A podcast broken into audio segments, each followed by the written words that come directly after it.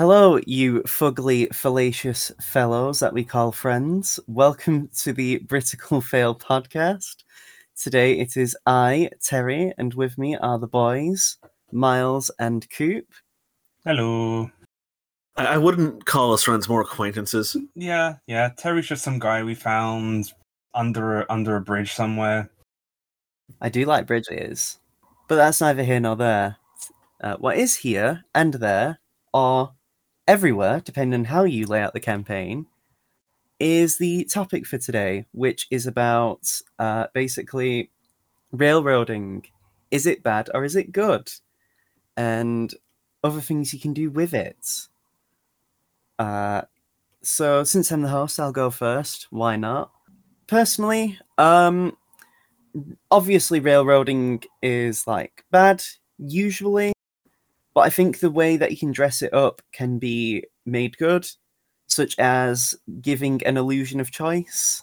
Like, say, if you were to make the party believe that their options caused this outcome, when no, it was probably going to be like this regardless. It's just might be that, like, a character might be dead, which might, you know, cause other things to happen later on. Like, for example, say, uh, in the campaign I was going to run, well that I did run until it event like quickly fell apart with Miles and some other friends of ours. Uh, the whole idea was is that because the campaign had a lot to do in it, I wanted the hub that the campaign was mostly going to be based in to have its first major quest there, as in the form of a prologue, where the idea is is the party had to pretty much go from point A to point B, save some hostages and then bring them back and the idea was is that unless the party massively screwed up, uh, the hostages would have been saved and they would have been brought back.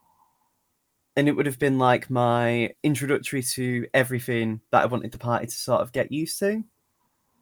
And of course, with that, there's very little deviation. You're going from point A to point B. And like, can you say that's railroading?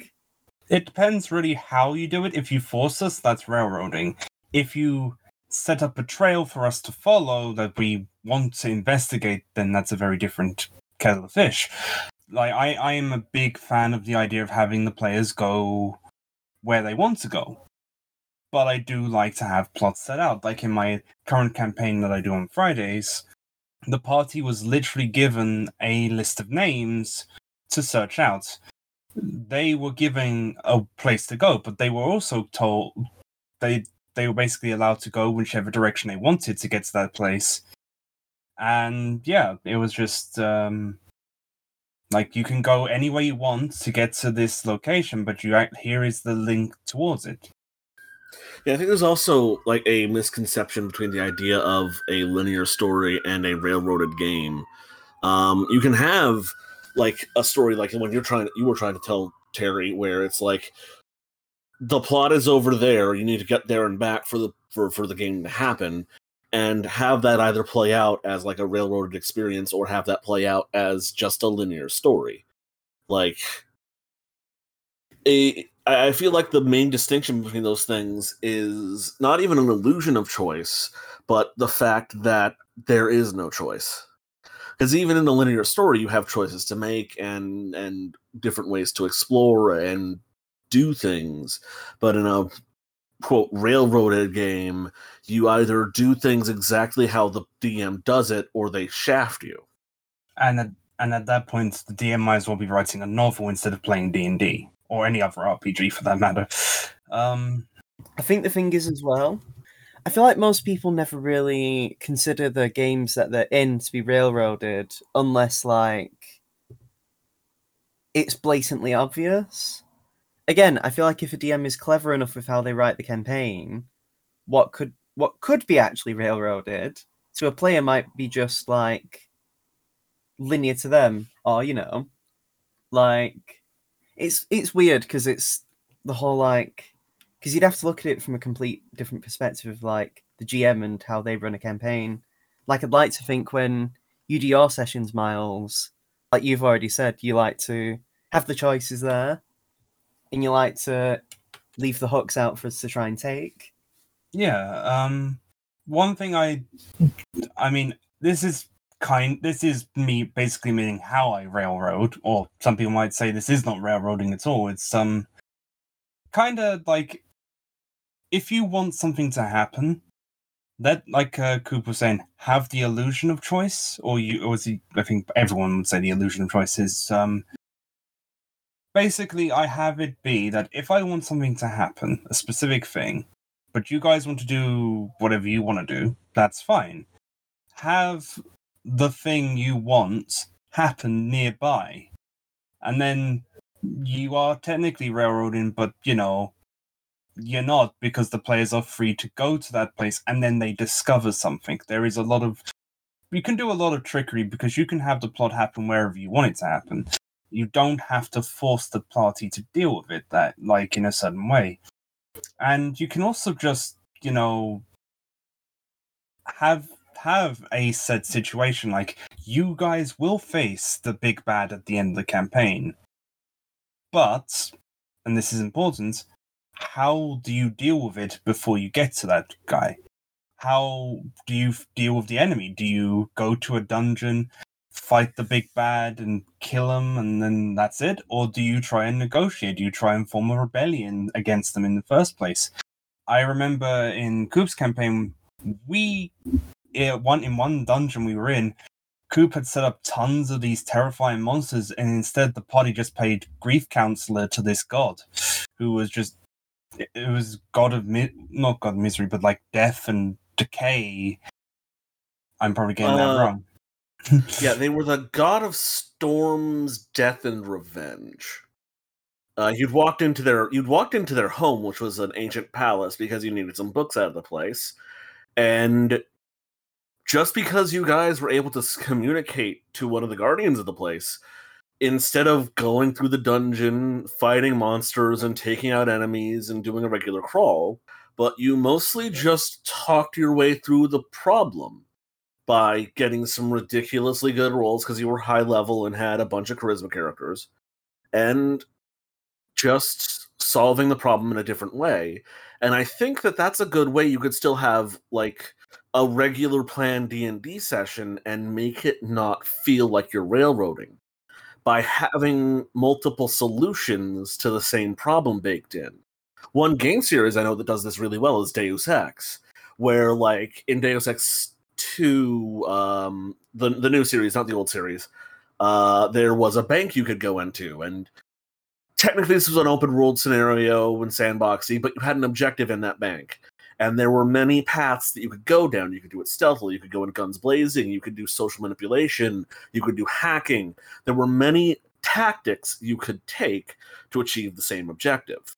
And where players will push back on you in your design for your dungeons or your campaigns is when they want to do something that maybe like like let's not even talk about like you have something planned out for that session and the players just like no we don't want to go into that dungeon. We want to go to the coast and sell spices. So you have to throw out an entire session and do it later. Let's talk about like the players are bought into your dungeon they want to do it but they feel like you're being real rail- railroaded.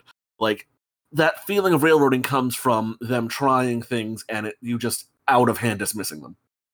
I think that's the thing. Like, like you were just saying though about how you how the party was able to talk their way through encounters and stuff. I think on one side you can say that like not on one side. Basically, how like um you'll get some GMs who don't reward that. Where like they expect you to fight, and like you will either get punished, maybe because you won't get the experience that you should have really gotten if your GM does that, or maybe they just arbitrarily have the enemy just keep attack anyway, even though there's literally no reason. And then it just creates this divide where it's like, well, what's the point in doing anything if I can't even like try any options? There's a good adage from Matt Mercer when he does on Critical Role is it's a very simple phrase he says, you can certainly try. Yeah.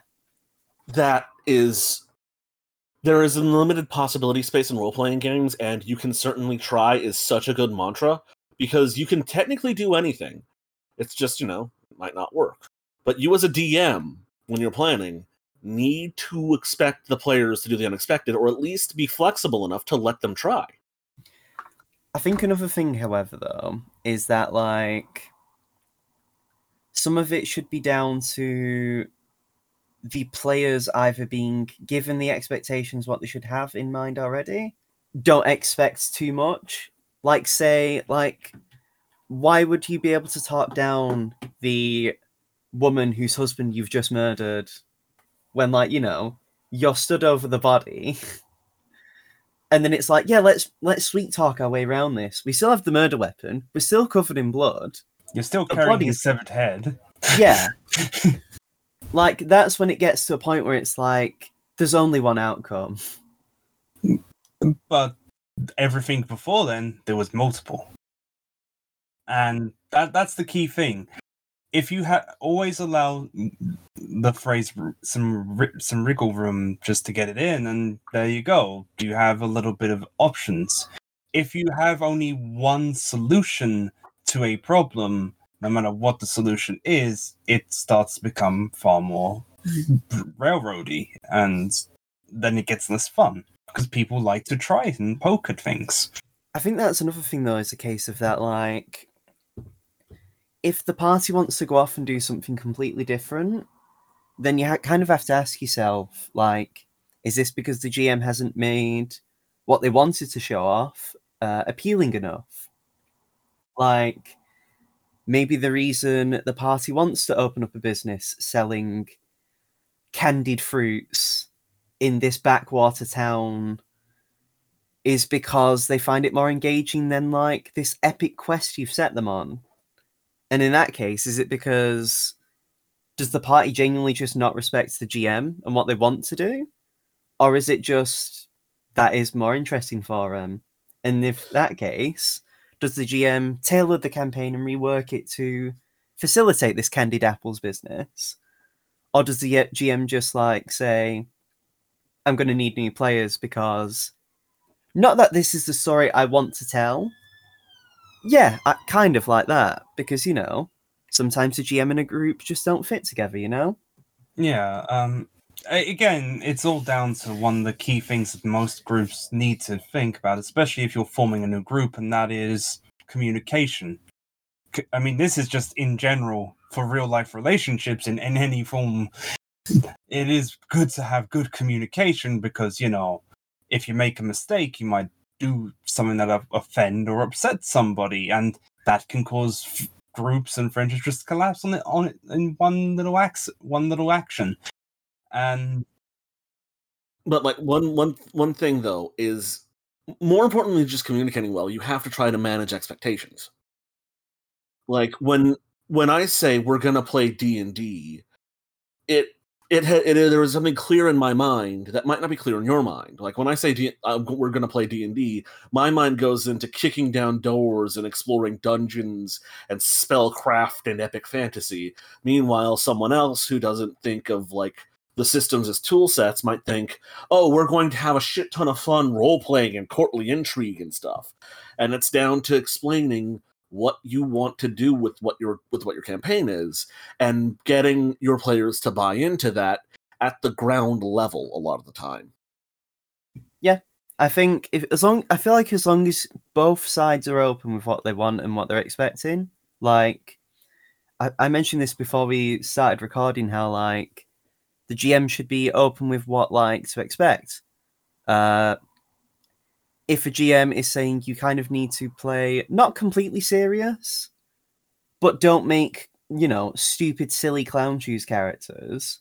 One of the party members makes like a halfling barbarian whose gimmick is that they're supposed to be like a wrestling heel, but they use armpit farts to communicate their displeasure, then like something's gone wrong.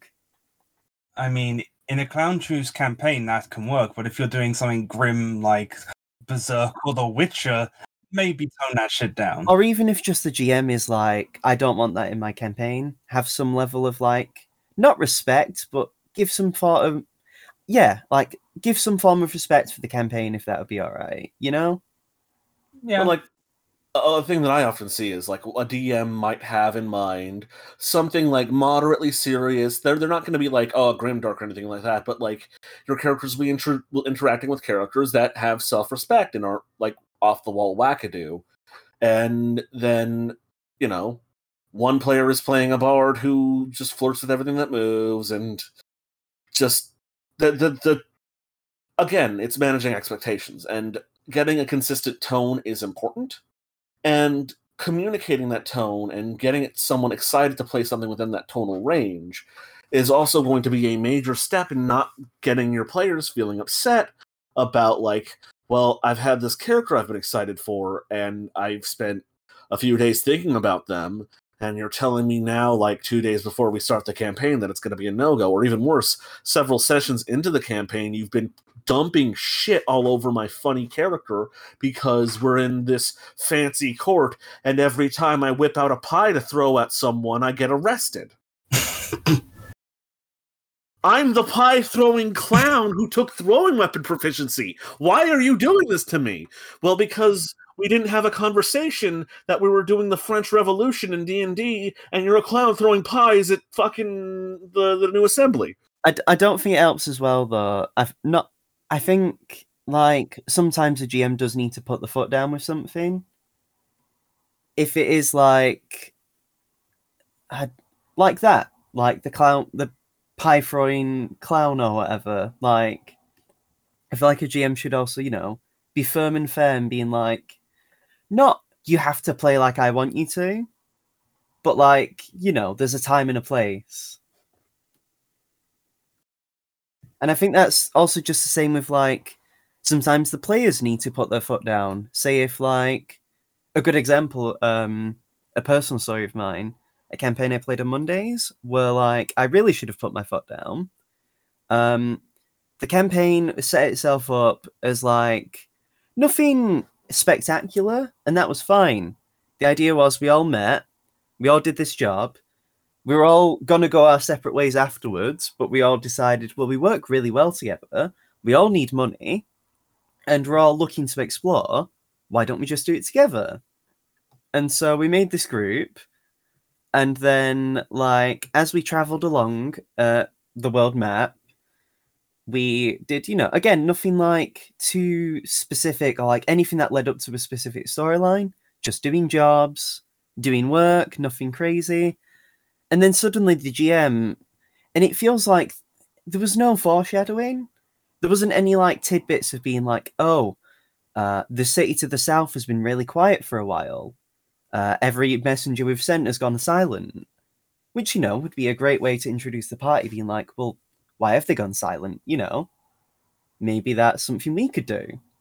No, we just went to this place though, and then suddenly Cthulhu existed basically fighting Mecha Godzilla, What?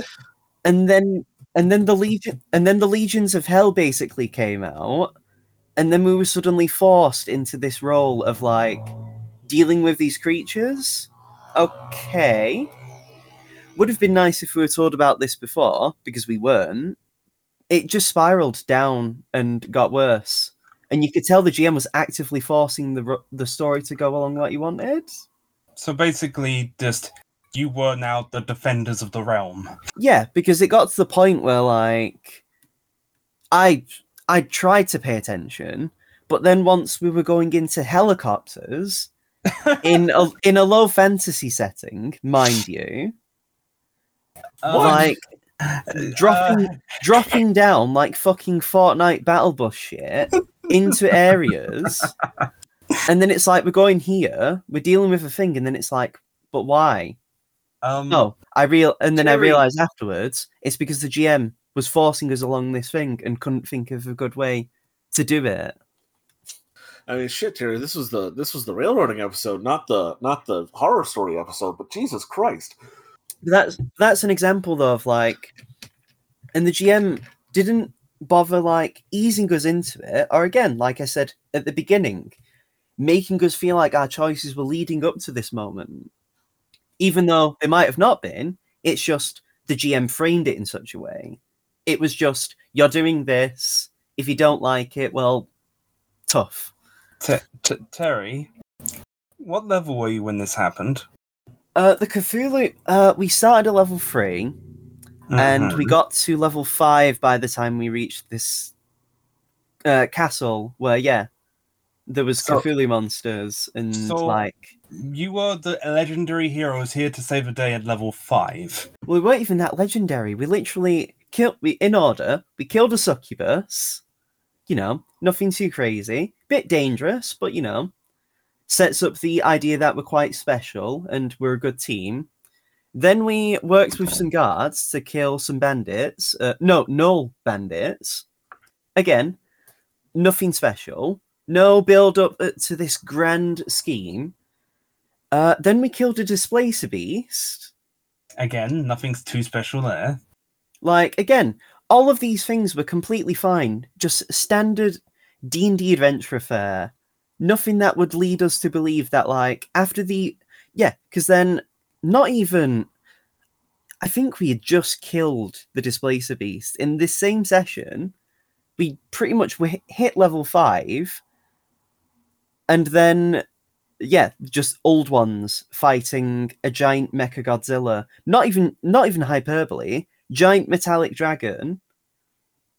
And then it turns out this random NPC who had no build up again because the GM forced it into this role was like apparently the king of the area.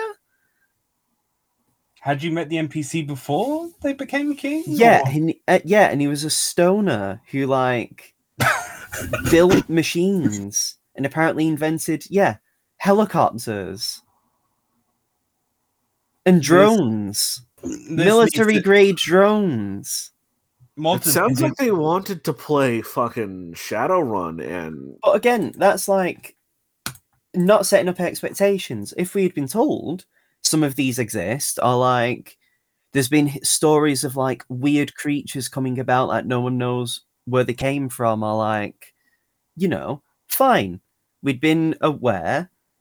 Uh, there'd been bits of sh- foreshadowing here and there, and then we could have built the interest to actually want to do this.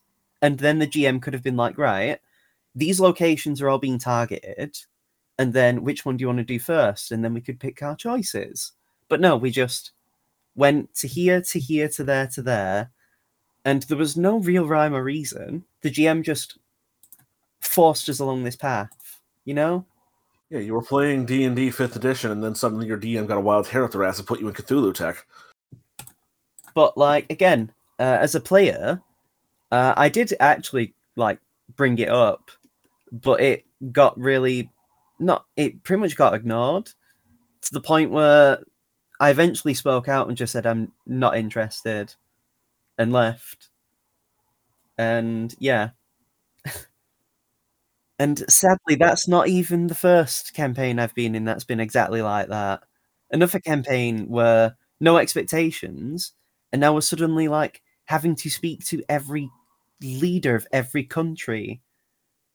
Because yeah and the gm was forcing us along this path. Like we couldn't even choose which order we wanted. But again that could have been fine if it had been properly set up and there was stuff in between and there was bits here and there that while it might have met the same endpoint we could have had variation, you know? Yeah, yeah, yeah. Like I've told plenty of linear games. I've I- I've I've told a very long linear game that literally involved several railroads that my players didn't feel like they were railroaded on. It's all in how you present it and what you do between the story beats that you want to happen, as well as the choices you present. And like, mind if I just talk about this for a minute or two?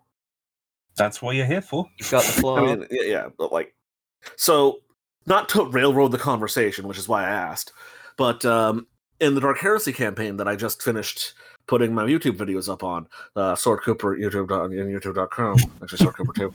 Uh, You can say it clearer at the end if you want. yeah, Sword Cooper, yeah, whatever. Uh, that was a relatively linear campaign because it was an investigation. In Dark Heresy, you are serving under an Inquisitor, someone who has the authority to blow up planets if they want to.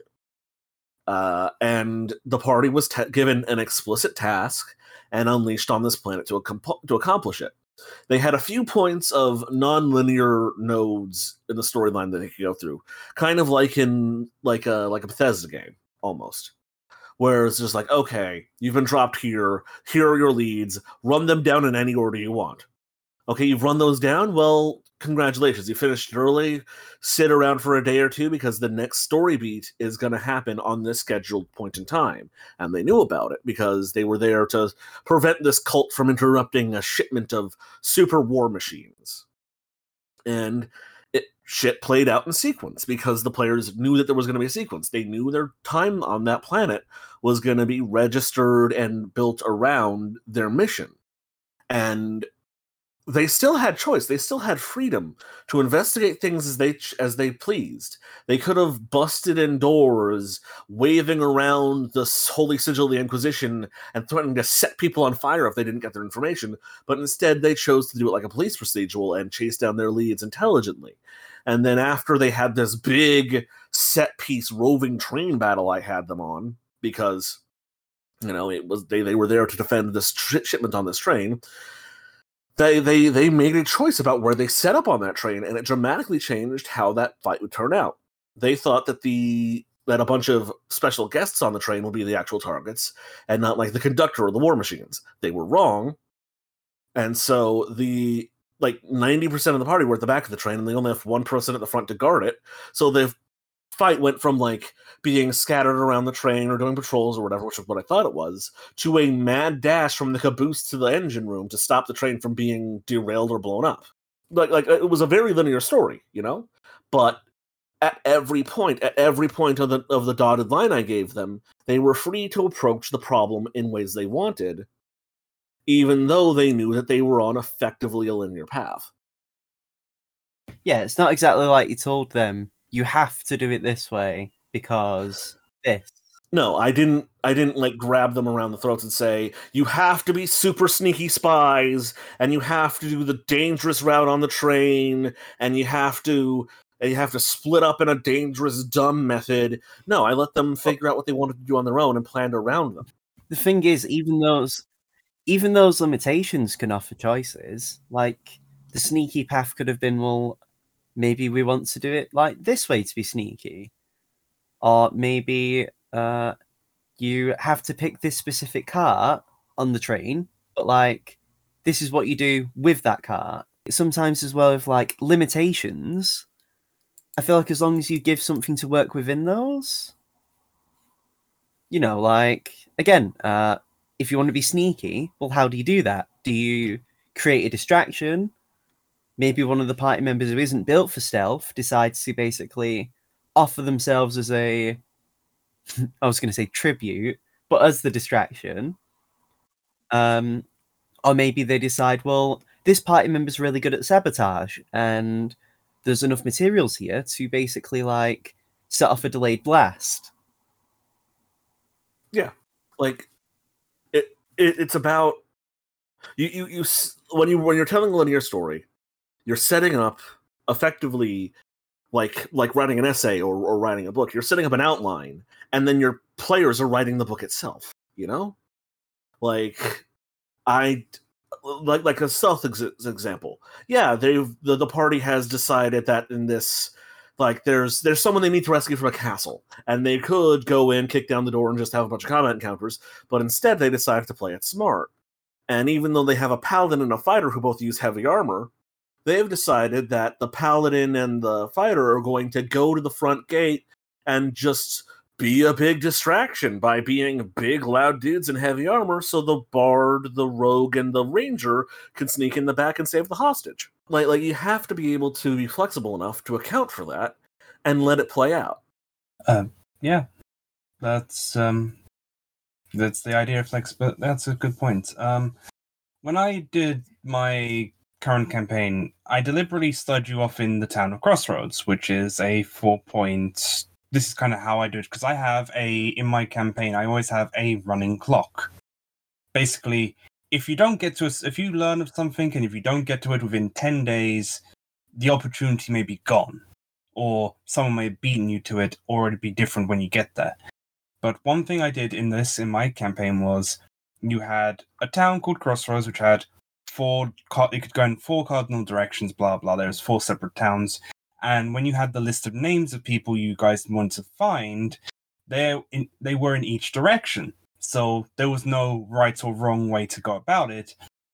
And you guys went south and dealt with a bunch of kobolds in a mine because you went to an area where someone had gone missing in the mines, and that person happened to be your contact that you were looking for. And so you rescued them, and that event happened. If you'd gone north and gone back to this the place later on in to the south, that contact would be dead because you decided because the time was clock was ticking, they had a few days not to get killed by kobolds.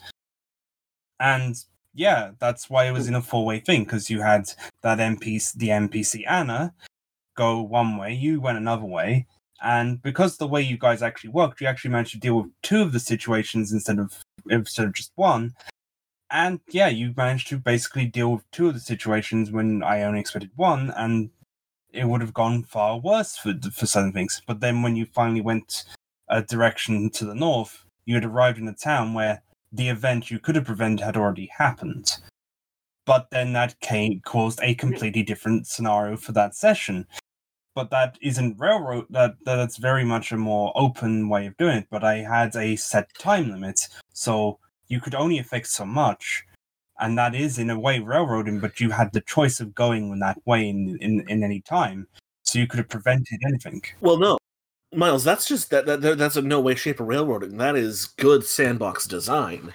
Our Yeah. choice to head south had actual impacts because the village to the north that we could have gone to had this horrible massacre happen because we weren't there to like do something to prevent it.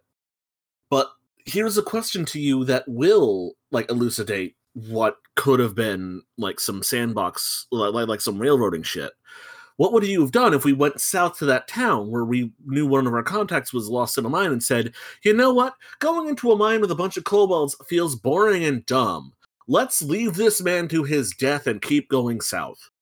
What would you have done in that case? Uh, that that is an that that's the good thing about one of the few things about the social contract about D and D is that most people would be willing to go along with it, but for the sake of arguments, I would probably have panicked. But then, then again, I had ideas for a town to the south, which you eventually did go to, called Dolan's Hill. And if you had gone there, you would have dealt with a much weaker version of events and you would have been there and dealt with a hag, which you guys fought later on. Um, but uh, the thing is, you could have completely abandoned the quest. Like a lot of the uh, side quests or the dungeons that you dealt with were side quests most of the time, like dealing with the bandits and meeting in the town of Braidwood. You didn't have to deal with them. You, if you had gone quickly, you could have missed them if you'd gone quickly, met the contact and think, okay, and then you hear rumors of something going on, you're like, huh, okay, let's head let's head somewhere else. You could have done it. And the town would have eventually got wrecked. And when you'd have finally reached a different town, you'd have got eventually got news of the attack just after you left. So that's that's interesting. Like I've had situations like that happen to myself, which is why I asked. And I at that point I often have to look at my at my players and say, "Well, guys, you decided to not go to the content I prepared for this session.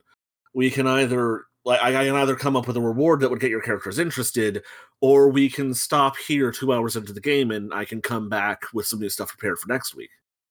Because sometimes your players will choose to not go with what you have, and instead of panically trying to redirect them or doing what you did, Miles, because you had other stuff prepared, you can like just frankly tell them like, "Hey, look, you guys reached the world's loading screen." I think, yeah, that's actually good. Uh, my two cents. I think with like even just referencing Miles's example, I feel like one thing you could do is that like, you know, as a way to not de-incentivize players, but you know, to sort of lead them away from things, is to just be like, well, there's no real lead this place. Whereas, like, you know, giving them the options what are available and presenting it as like, well, you can do all of these. Like maybe you want to look for leads in the town that you're in instead of just doing the obvious quest that's right in front of you. Um, or you can just leave and then muck around, but just know that like you're missing out on stuff that like I'm trying to think of how to word this without sounding rude. But like I guess yeah, just leaving and you know, aimlessly for no reason, I guess. It it's kind of like the old saying of carrot and stick. Like give I know it sounds cheap, but sometimes giving a carrot in the form of a reward is better than just forcing it. It's like or you just say like if you go here, you'll get something cool happen. Even if that if you make it so the story you're going for if your story is not interesting at all, then you should really think about what you're coming up with. And really, it all again boils down to making sure the players know what you want and what and you and they know what you want and you know what they want. And it's a lot of it is the compromise, which is a, the thing about D and D. You may have a perfect setting in your mind, and think, "Oh, there's going to be this big war. It's going to be all these amazing things," and the party might not give a shit about the war. That happens a lot. Like in my campaign, I like to think that the war that you've are you guys are about to face and literally about to face has been sort of seeded throughout the campaign as being an ever looming threat. Like you found hints of things happening before, and hopefully you're like, oh shit, we should deal with it. And you guys went on basically a training arc, basically, to get ready for it. Well, I think with that as well is the case where it's like we knew the other like area that we spent a lot of the build up had a lot of untapped potential that we just well we've never been there. But we knew like there were bits and pieces that like had been hinted, such as with Rose and her connection with the ancient dragons. Uh and also just some stuff like bits of payoffs, like finding out my character and the source of all of his woes was actually in this area. And then obviously, then it also led into Hectic, uh, Wizard, Coop's character, finding out about his origins. which also And- led to a bit of resolution for your character's backstory. Yeah, but it's like it helps that we knew not all of that was there, but we knew something was there, or at least there were bits there that then led into finding out more stuff on the way. Whereas it could have been, oh, the war's in this amount of time, and then you can either go here, or there's nothing else to do because it's not even a matter of the GM not being able to come up with anything but it's a case of like what else is there for you to do you know So I think that we were hitting on something here. Like for for a bit in this conversation, we've been talking about like how railroading is i- i- it's it's a failure of the DM essentially. Namely, we've been saying so far that it's a failure of the DM to prevent interest to present interesting options or like choice within like the design of their dungeon or their story. Yeah, but it's it's also a failure of the DM or at least the players in engaging with the plot. And for the DM, it's them not putting enough hooks in to get the players interested. You know, like or, or even just making the hook juicy enough maybe maybe like uh maybe again like with uh, the war like maybe we uh do f- consider going to the country but maybe miles just not uh described it or give us enough to really care maybe all we know of it is that it's just open and boring and there's barely anyone who lives there and there's very little to do from what we know so why would we care because that's all we know yeah, because our characters are ultimately, besides like being good people and wanting to protect the people around them and make it so bad things don't happen, they're effectively self-interested beyond that. And that's true of a lot of adventurers and, and player characters. If there's not something fucked up or evil that you're immediately aware of or directly in front of you, you're probably not going to engage with it. Because generally people consider themselves good and they generally consider doing things that are good for other people.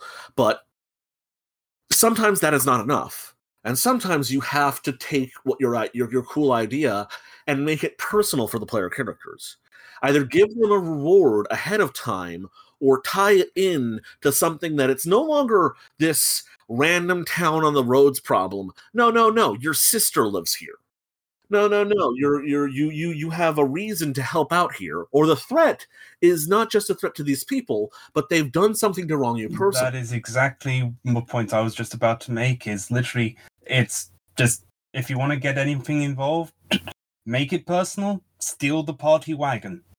As little as that. As soon as you do that, they'll want revenge. When my uh in my setting that I want to run, the idea with me is and uh some plot threads that I do intend to show is that like it's setting up it or foreshadowing it, but keeping it behind a sort of level gate, if you get what I mean.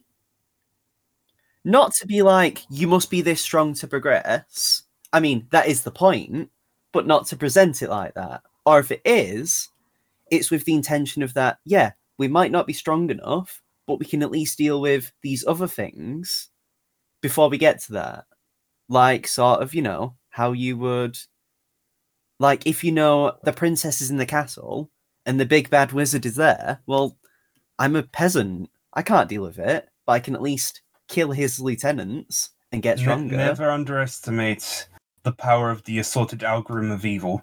Or not this yeah. Is, yeah. And, or do it in a case where it's like have them like and as an example, a plot that I do intend to, if I did run the setting that I do want to run, is there's talks of a very infamous criminal who uh, their party contact wants them to break the guy out. But that alone, like, why would we want to go into this high security prison? We have nothing to gain from it, even if you do give us money, and we're adventurers. Wouldn't that tarnish our reputation?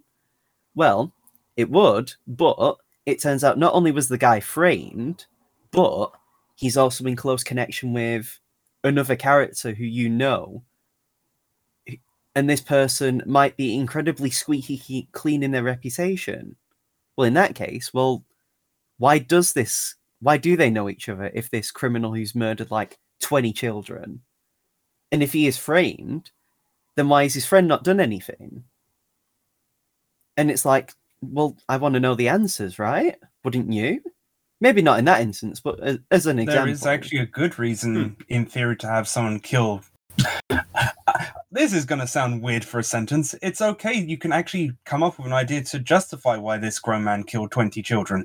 Um, no, there is a way. Um, make them. Ha- they were all 20 Hitlers. um, well, less ridiculous. I mean, that, that that kind of was the point in The Witcher uh, of uh, the woman who Geralt killed in the uh, uh the, the Butcher of Blaviken mm. incident. Uh, there was a wizard who was going around killing all of these young girls who were these heralds of the apocalypse, and that's part of why Geralt like was entangled with this person and ended up slaughtering their entire gang because she was going to take revenge and continue the cycle of violence. But I was going to say, make the children be changelings or hag children. If you have, because if you know anything about hags, they reproduce by eating babies, and then producing an identical copy of the baby. But that's the thing, like that, and that could be like what leads you to be like, well, yeah, this guy's actually pretty cool. He's just been framed, and his friend wants to help him, but maybe there's not only either too much legal red tape or maybe he doesn't know his friend's been framed. And because he thinks, oh, my best friend murdered these children, why the hell would I want to help him? I've been lied to all my life. So earlier, Terry, you did actually bring up part, like almost word for word, the premise of a campaign I ran at one point. So it was, uh, it was, it was a level zero to level twenty campaign that I ran. uh, called Five Crossings Keep. At the start of the campaign, the thing I hooked my players with was they were each to make four potential player characters that they would want to play. And they were guards at a castle that was recently taken over in the wilderness after a group of adventurers had managed to defeat a bandit clan that had been making the area a, a hell to traverse. And they started the campaign as this group of 20 individuals who had all come to this castle for employment and to see the realm prosper for their various reasons, and left behind a personal effect in their barracks in the basement of this castle. And half of them were like patrolling this dungeon where the remains of the bandit clan were, and this bandit leader was taunting, was like talking shit and being threatening and ominous, and they were getting to know him. A few of them were getting to know some of the management of the castle. And then about an hour into the game, a wall exploded in the basement. And the guys on patrol were suddenly rushed by an endless tidal wave of goblins. And I literally mean endless. There would they would not be able to kill enough of them for it to stop. And the rest of the campaign was they were tied into this place personally because that was their hope for the future. And a bunch of them had managed to not reclaim their personal objects. And it was just one of the adventurers who had claimed the place in the first place, gathering up a new team to go take it back again. And from there, it turned out an evil wizard was in charge, and they prosecuted a war by going after his operations and his lieutenants. And the buy in was built in at the very first session. That's actually pretty interesting. As I was saying though, of the level gating off, the idea would be though is that they know of this, but their contact as the idea of like the level gating, like I would be telling the party this say when the level four, but the idea is they're not dealing with this until the level seven. So like, what do I do to make them have to wait three levels? Well, it turns out uh, we don't know when the guy's going to be executed, and he the contact is having to find a guy who can sneak them in, or someone who they can have within who can help them. Right? Well, yeah, you can also set it up so it's just like we know this guy's not going to get executed for a year. We have one year or something, and then the quests you use to level them up are just all prep work for busting him and then saving him.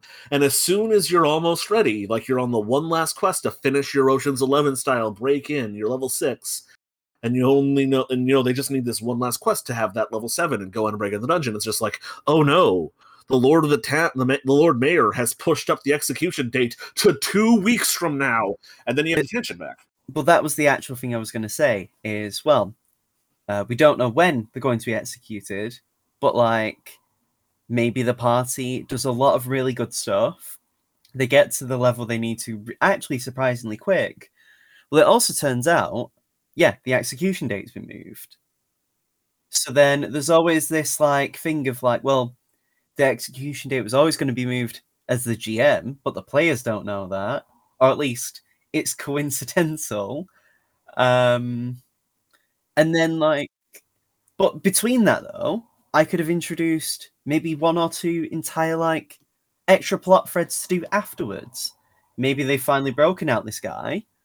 Maybe everything's all settled, but like, it turns out this wizard that they're friends with uh, maybe they've learned something about his past and bring it up with them. And because they've known this wizard for a while now, maybe the wizard finally decides to be like, well, now that you know, I need your help. And then it can be the next thing afterwards. And again, it's trying to like build things up and giving the players the carrot each time. Like, you know, just because you've arrived at your destination doesn't mean there's not something else in the distance that looks equally as interesting, you know? There's another thing with time limits that can be a bit of a pit trap for DMs. Because you can put a time limit on something, like as soon as that's been established that it's a short time limit, players are going to beeline for it or feel like they're being pressured to do something, and that can either be a good incentive or an unwanted pressure and keeping players from doing other things that they want to do. Um, like in Miles's campaign, we learned that we had about three months to take care of our business before we knew that the Kierlanders were going to invade because they were going to invade right at the start of spring or something. Like you that. thought, you figured, because who would start a who would start a campaign in the winter? Yeah, it it doesn't it didn't make logical sense, but it gave us it, it- we had a bit of a more relaxed pace to go explore this distant land of adventure and take care of stuff and get stronger. Whereas, say in my own campaign with the with the wizard who had their vast underground empire that the players were effectively at war with, they always were feeling pressure to go after this dude because they knew he was trying to ascend to godhood and they only had about a year and I wanted to make it clear that they could take their time and fuck up his operations and get stronger. But they felt that pressure and decided to just tear through the Underdark at every opportunity they had. And they ended up only spending about three or four months managing their actually it was closer to five months managing their keep as opposed to getting it up to as advanced as possible as they could have gotten. And that's something that I feel happens a lot in modern campaigns where downtime kind of vanishes because the players constantly feel like they're under pressure. Well, uh, actually, uh, because I think I mentioned in a previous episode with in the same setting where there's these pieces of an evil dragon that the party are collecting. And the idea with that is that like the idea is that I'm trying I would be drip feeding what would be not the logical course of like progression, like this is the easiest and this is the strongest. But it's a case of, well, they know this one has actually been around for a bit. Why should we leave it continuing? Because the nearby settlement could be at risk. And then the idea, though, as well, would be is like also Miles said, with the clock still running. Just because you're doing one thing doesn't mean the opposite end of the world isn't doing something, you know? So, like, it's partly it would partly be a way to scale the encounter the fights. Maybe it turns out the party have done a lot of extra op- opportunities and have leveled up past the point where this enemy was would have been the perfect sweet spot for it to be a challenge. Well, they're still existing. Why wouldn't they get stronger?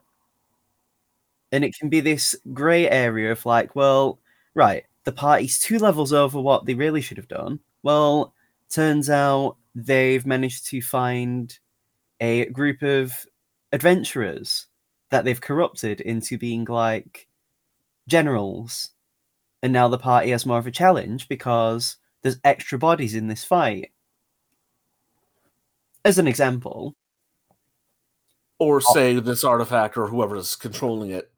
it. We were originally just like a bandit chief, but while the party were fucking around, something bigger and more powerful took notice and came in and solved the problem themselves and are now the new problem. There's always a bigger fish. instead of fighting a bandit chief, they're fighting a corrupted paladin. Well, and like instead of finding a bandit chief, a beholder found out about this artifact and is just like, ooh, mine, and ate that bandit clan, and has taken the artifact and like brought it into the catacombs underneath the city.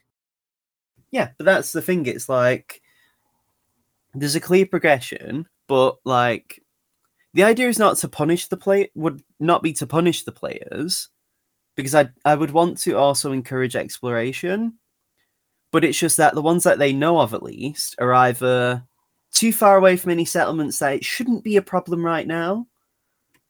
So you know the ones that are closest to their level, which seem to be the more imperative to deal with are the ones that they can deal with, you know? Like, and again, that would be my way of scaling the levels. The invisible level, like the invisible level gate. Oh, it turns out now that you've hit this level, uh, while you've been dealing with everything else, it's suddenly the creatures decided, I'm going to look for the other pieces of this thing. And now they're on a bit of a deadline. Dead, uh, deadline. Yeah.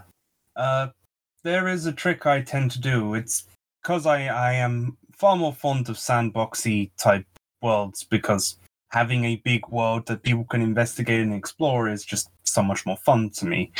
Uh, there's a trick when you're setting up a town what I tend to do is I have a town, I roll to see what kind of leader is, then I come up with what's plaguing the town. Because nine times out of ten in a D&D campaign, you go to a town, there's going to be some sort of problem you need to fix. Because otherwise, why are you in that town? It's it's kind of like how Coop said on the NPCs episode, a person should fill a purpose. I do the same for locations. That's honestly just a good writing practice. If it doesn't matter, then you gloss over it because it didn't yeah, matter. it's it's a town with an inn. You rest there. You move on to the next town where the real shit happens. I prefer to have everything, ca- and it's kind of like it's a little cheat I do that they have always got something, and if you have enough warning, you can just convert the scale of the enemies. So you go at a low level, this area that's being plagued by a hag, it's a green hag. They come in at level six, level seven, it's an Annis hag. If they come in at level ten, it's it's a coven of hags. You just scale. Well, it could also be a thing like, yeah, yeah, we were passing this town, and the bartender's just like, yeah, we've had an we've had a we've had an orc problem lately. Yeah, they've been harassing some farmers on the edge of town. Players just like that sounds boring. Let's go do something else. And as a DM who's not running the railroad, you you do that. They swing back the town another way because like it's on a major road or something. It's just like, oh yeah, you know those those orcs we told you about last time. Yeah, they killed a farmer and moved into his house. Uh, they got an ogre now. Really wish someone would do something about that. And then your partner's just like, "Pff, ogres are boring. Let's keep going. And like, this clan can just keep going in power and power until it's just like, hey, where'd this pit stop town we keep stopping in go? That's fair. I, personally, if I was if I was running a campaign where that happened, at least what I would do is that yeah, uh, you've left it too long. Now they know of your exploits. They want to look for you for a challenge. Oh wait, you guys are at this settlement with these people you like. Well, now this is what you get. You let entire. I think the thing is as well is sometimes I feel like maybe this is the sadist in me. It's okay to punish a player, not to the point where they don't want to have fun anymore, but to basically be like, well, why did you leave it for so long? It's kind of your fault, you know. Like, if you're going to put your hand on a burning oven, you're going to get burnt. Don't be, you know, like the orcs have come to the town that you like. Uh, well, they grow in such a number and such a power. Now you've lost an NPC you like. Maybe the town child who was going to become a great knight one day has been a head on a pike. That's- and that's your fault for letting it get That's that a bit harsh. That's a bit harsh, but I respect Yeah. that. But if you're supposed to be adventurers, why wouldn't you deal? Why wouldn't you nip the problem in the bud when you had the chance? Dun- un- un- untended to dungeons can become a problem, but you can also reuse them as just like on the road encounters. Yeah, for me, it's a case of this is your job and livelihood. You wouldn't do something at the la- last minute if you can help it, unless there's good reason. If you're passing through this town and you know there's a problem, and yeah, sure, there might be something that you need to deal with, but for me, it's a case of if I was an adventurer, what's the point in trying to help people if I can't help the people right in front of me? If you get what I mean? Like, yeah, the cat, the wizard's in the castle, but he's not going anywhere. Like, you don't see him going down every fortnight, like stealing another woman to try and use her to resurrect his dead wife or something. Maybe he's doing that, but it's a case of he's so far away what's wrong with dealing with these orcs right here and now? Like, I don't know. That's my thought anyway. That can be a problem though if you've made one threat feel too urgent and too big for the players to stop and take care of smaller threats along the way. Yeah. Like, oh no, these some, there are some orcs harassing this town, and it might get worse. But we're kind of on a time crunch and need to get halfway across the continent in a couple of weeks because this wizard is going to summon the meteor that's going to destroy the capital city and kill like a million people. Yeah, I I actually agree with that. Uh, and again, I think that's down to the GM either not setting right expectations. Like, yeah, uh, the big bad is a problem, but uh, and this is what I would do is my thought process is like that doesn't mean you can't help the little guy on the way, you know? Not like going out of your way to do inane stuff. Like, you know, the big bad's in the castle, let's save every cat that's climbed up a tree and can't get down. it all just eventually cycles back to managing expectations of not just like what your players are going to expect out of the campaign, the the pacing of it, the threats, the timing. It's also managing the expectation of the individual quest of the adventure. Like, mm, you like you've planned for this this this this sleepy crossroads town or the sleepy like on the road town that's that, that's been harassed by orcs you've planned for the players to take care of that and the entire session that they've been here they've been buying and selling stuff for like 10 15 minutes and it's clear that they plan on moving on the next morning and you really don't have anything else planned well you either at that point you have have some choices to make as a DM. You either look at your players and say, "Hey, this is all I have ready.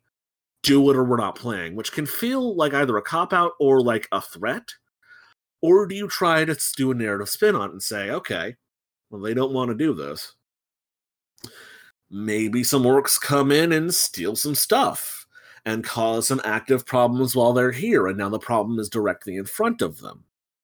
maybe they steal some stuff from the party. I'd maybe personally avoid stealing stuff at the party because that's often like seen as a as, as a poo poo thing of like the DM trying to force your hand.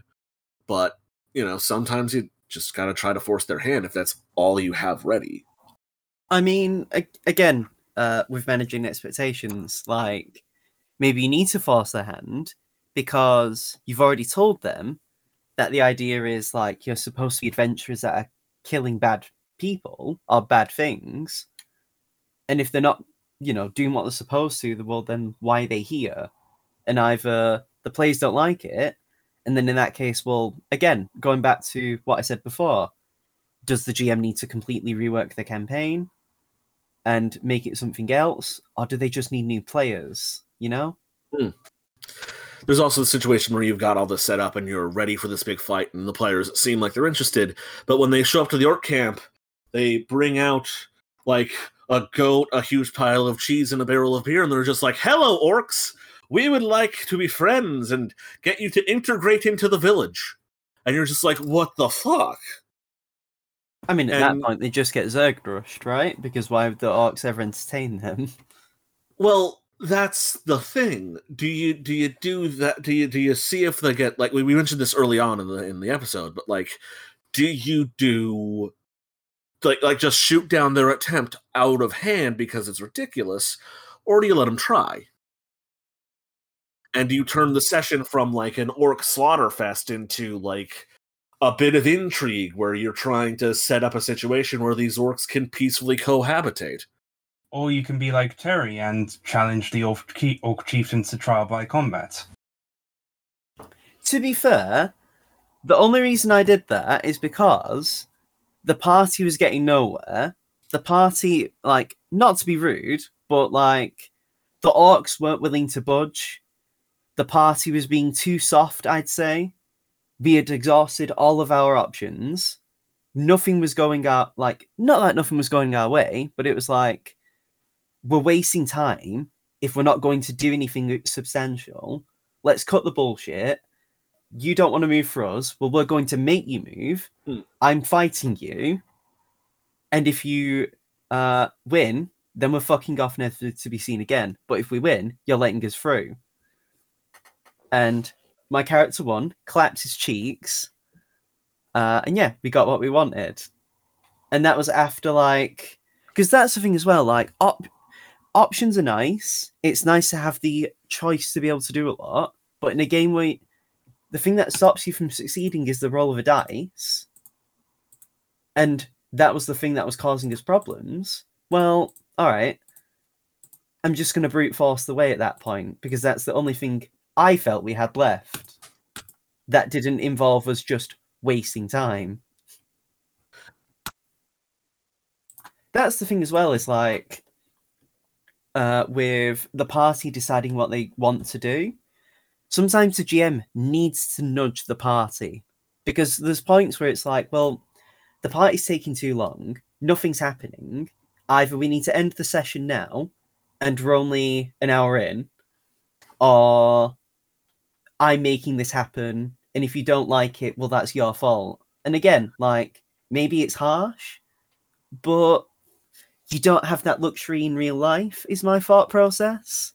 Well, there is a tool that you have as a DM to look at your table and look at your players and say, hey, let's take a step back for a second and actually talk above game. Or like out of character. Like I, I had a similar situation with the Orc tribe in my um in my West Marches game, where the party were going after a clan of hobgoblins, and one of the solutions that was thrown out was dueling the chief. And turned out afterwards there was a bit of uh, a kerfuffle because several of the players really didn't like that idea and felt like they were forced along with it. And what I should have done as a DM is just like, look, you've got this option. You can either go forth and try to slaughter these guys. You can go forth with this duel. Let's let's take a step out of character for a moment because it's all proceeding very fast or very slow, whatever the situation happened to be, and just have a vote because we're all adults here. And I'm and I just want this to be clear so we can move forward. And honestly, it probably would have played out a lot smoother than if I had done that. And that is a tool in your box as a DM is just like, yo, you are taking too long, or yo, I feel like someone is running roughshod over the whole group and no people aren't getting their voices heard. Let's take a step back, exit character, and just just as adults and humans say what you're gonna do. I agree. One thing I will say, um, and it's not even really against you, is like it's just to add on because I know Runesmith did a video about uh, a player archetype known as the instigator, I believe it was. Mm. Yes. And it's the player who will like move things along to fill in the dead air, like the leader of sorts. And I like I to often think, fall into that myself. I'd like to think I also tend to, which is again with my character deciding to fight the orc leader through trial by combat. Nothing was getting done. We were taking too long to decide, and the options had been laid out. And I decided, well, if nothing's going on, then I'm taking it into my own hands. Not in the sense where like I want to control everything, but it's a case of that like, well, again, We've been sitting here for 20 minutes and nothing is happening, and we're all Yeah. still arguing. if I'm no just one's going to pushing, charge the if guy. no, if no one's pushing the button, I'm pushing the button. Mm. I I think that's also down to party dynamics, which is something that we should probably talk about at some point. Yeah, I think I think that would be another good episode, like to talk in depth. But that's an example of like someone I ha- think can help with like the options. If everyone's really spoilt for choice or a bit overwhelmed, it's nice to have that one player or players who can lay out the options in a simple and easy to, you know, understand format. Like you know, we have three options. We can do this. We could do this and this unless you have options for this and this, this third option seems like the best because we could do this and that. If only just to if only just to make for more easier conversation, so there's no arguments or needless wasting of time, I guess. Speaking of moving on, though, I think we haven't been talking about like the idea of railroading for a while, and we may be coming to the end of our, our topic. Kinda, yeah. I agree. I think like we can all agree railroading's bad, right? Or at least the the kind where it is there's no options available apart from this one option and there's no wiggle room. That sort of like The phenomena of I feel railroaded is definitely a sign that something is fucking up. But that could also just be a player not wanting to play ball. Doesn't necessarily it's not necessarily on you. One guy could say, This is bullshit, I'm being railroaded, and you everyone else in the party is like, We're not being railroaded, we're having fun. It's like you have to agree Yeah. sometimes that sometimes the simplest option is just to get on with it. Sometimes you can only use this screw to fit in this hole. Doesn't matter if you brought all these other kinds. As an example. Yeah, sometimes you just have to be flexible enough to to do something you weren't prepared for. And sometimes as a player, you've got to be prepared for realizing that your dumb idea that is pra- impractical does will not work regardless of what you do. Like running across the pool of lava would get you to the other side, but good luck with your dex and con saves, fuck up. I feel like unless we do have anything to uh, add to this, as the instigator of this episode, uh, I feel like this would be a great time to call it a wrap. Yep, I think we're good, more or less. That's pretty good to me. Um, before we close up, I'd like to uh, plug the podcast's Twitter. Uh, for those of you who are listening and not following us on Twitter, which is probably the same people, uh, you can find us on Twitter at BFail Podcast. That is at BFail Podcast. We are available on iTunes, uh, Spotify, and soon to be YouTube. Although, if you're listening to this on YouTube, you already know that. You're in the future. But apart from that, yeah. Uh, if Coop has anything he wishes to plug, by all means. Uh, just just my usual shit. Find my books on DM's Guild, Tactics Horror Handbook, and Adversaries Astral Annex. Uh, I am also on the Twitter. That's that's just that Sword Cooper. Uh, anything from you, Terry? Uh, I sadly have nothing to plug, uh, but that's okay. Uh, that's just me. Yeah. I'm really tired. Right then, uh, let's call this a podcast so you can go to bed. It's not even that late. it's fine. Yeah, it's only it's only just hit seven thirty, like a minute ago. Go to sleep. Do what you want. You are the players of your own lives. Don't let someone else railroad you into what you don't want to do. No, do what I say. Go to bed. Go the fuck to sleep. Fuck you. Anyway, uh, goodbye, everyone. Bye bye.